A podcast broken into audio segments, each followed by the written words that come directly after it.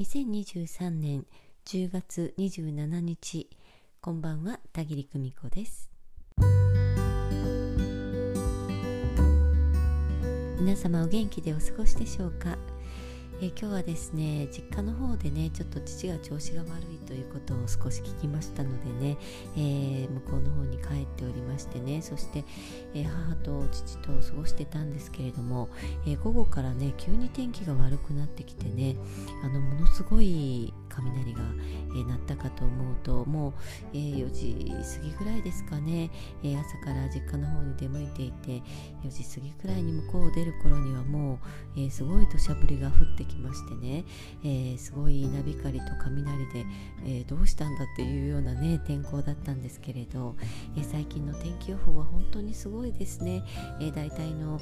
えー、降る時間も分かりますしそしてね今はレーダーというものがありますのでねお何分後にはこの上空に雨雲が来るぞみたいな、えー、情報までもがね手元で分かってね、えー、そして慌てて、あの両親に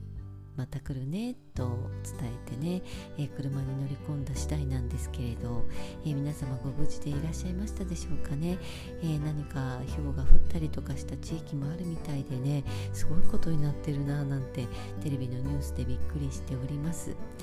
え今はね今でこそこうして天気予報がすごく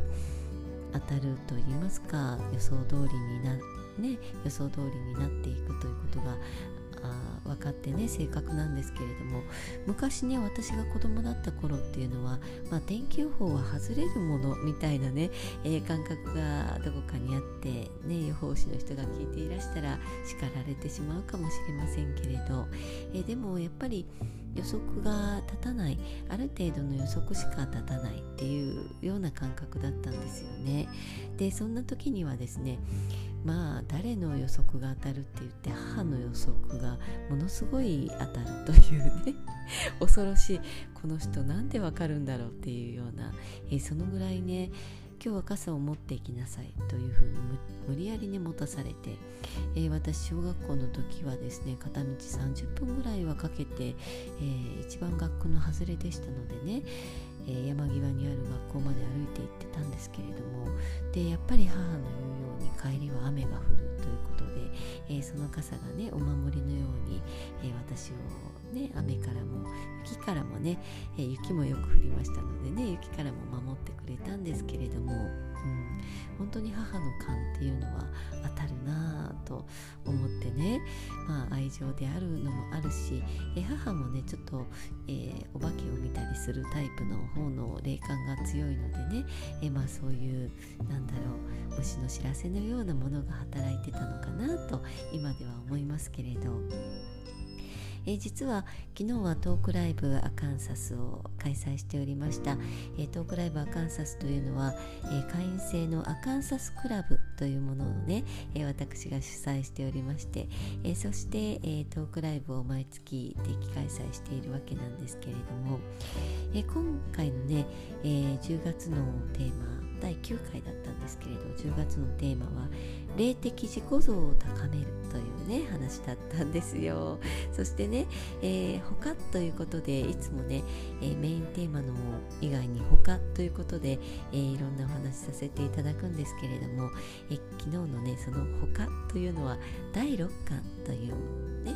危機察知能力のような、えー、野生の勘のような、えー、霊感ですね、えー、その働きについてね少しお話ししたんですよ。ですから、まあ、2大メインテーマのようなあ昨日開催になったんですけれども、え今お話ししたね母のそういう、まあ、勘というのか、子どもたちを守ろうとした時に働く勘のようなものにね随分と私守られてきたなと思うんですよね、えー、離れてあの一人暮らししていた時もですね突然にね電話がかかってきてねあなたバイクの点検に行っているの。えー、バイクのねタイヤを、えー、すり減ったまま走ってはいけないよということで、急に、えー、電話がかかってくるというようなこともねそういえばあったなと思い出しています。であのそのね母からの連絡が来たすぐ直後にね、えタイヤがパンクしてやっぱり修理しないといけなくなったなんていうこともね、え一度や二度ではないまあ、そういう、まあ、パンクに関してはその1回でしたけれど、えー、そういったことがね一度や二度ではなかったなということで、えー、まあ、心配のエネルギーは重いよといつも私は言うんですけれども母のそういう、えー、何とも言えない危機察知能力の高さというのはねすごかったなというふうに思っています。でね、えー、ちょっとそうですねその第6巻の話をねここでもちょっとして、えー、皆さんにもシェアしようかなと思うんですけれど、えー、第6巻っていうのはね、え霊感野生の感のようなものなんですけれどやっぱりね、あのこの感っていうのは日本人に昔からある言葉で虫の知らせ、というものなんですよね、えー、虫っていうのはどこからともなく飛んできてね、えー、私たちの周りにちらちらと飛んだりあなんだか鬱陶しいなと思うことも多いし嫌だなと思うことも多いんですけれども、えー、今飛んでこいと言ってもね 私たちの意思通りには飛んでこないものなんですけれど。でなんか神社やお寺に行くとさーっと蝶々が舞ってきたり、えー、カラスアゲハが飛んできたりっていうことがよくある私なんですけれどもね、まあ、何か、えー、そうしてふとしたことから何かの知らせねえー、情報の方の知らせですね。知らせが届く、えー、目に見えるもの手に触れるものとしてというよりは、えー、何か私たちの見えないところでね、えー、アンテナがあって、えー、そこにビビビと何か届いてくる情報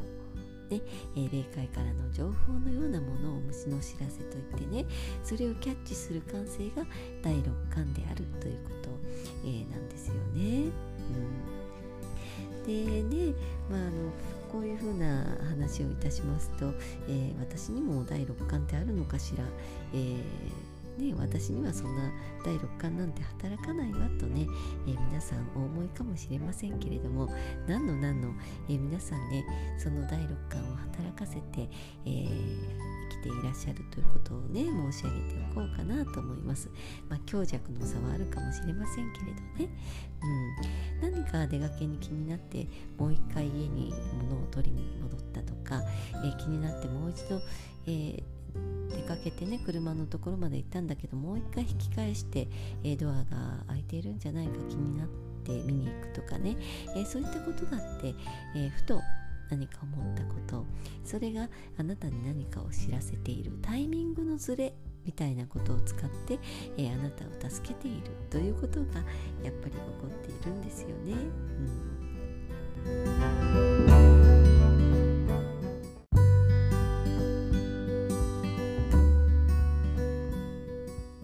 そしてねあの第6巻というのを、えー、強化していく方法といいましょうか、まあ、育てていく方法というのがあるんですよね。虫の知らせが来たからって、えー、そんなねすぐに受け取って何でもかんでもそれに振り回されてね、えー、いていると、まあ、現実の生活っていうのはどうしてもそういうこれが来たからこうなんじゃないかとかあれが来たからああなんじゃないかなんていう不安の方に触れてきてしまうんですけれども、えでもそうではなくてあ今これ虫の知らせなんじゃないか。何か霊界からの情報をキャッチしたんじゃないかという第六感がね働いた時に、まあ、それを分かりつつですね、えー、一度ねそれを疑ってみる。一度ね否定してみる。でももう一度そういったものが感じられた届いたっていう